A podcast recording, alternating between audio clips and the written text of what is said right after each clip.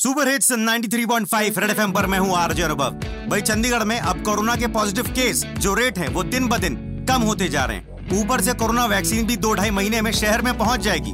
अब ऐसे में कोरोना वायरस अपने साथियों के साथ मीटिंग कर रहा है। आई उस मीटिंग में कान लगाते हैं कि चल क्या रहा है।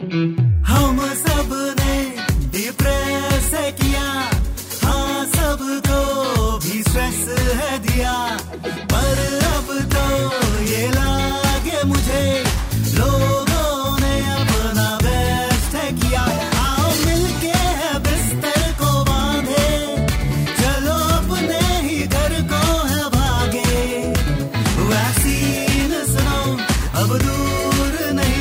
तो पढ़ने वाले हैं चाटे, सुनो अब, सारे मिलके यार, अब हमको पढ़ने वाली मार, चलो अब भाग चले।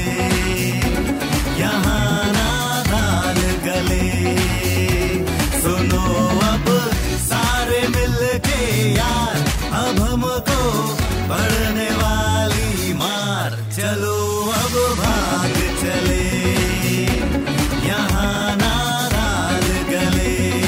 वैसे ठंड में कोरोना केस घटना हेल्थ डिपार्टमेंट के लिए एक अच्छी खबर है। देखिए, मास्क वास्क तो आप सब लगा ही। रहे सर पे टोपी और गले में मफलर और लगा लो। वो क्या है ना कि ठंड में तो बड़े से बड़ा खतरों का खिलाड़ी भी एक दिन छोड़ के नहाता है। बस, खुद को आप ठंड से भी बचाते रहो और सुपर हिट्स 93.5 रेड एफएम बजाते रहो।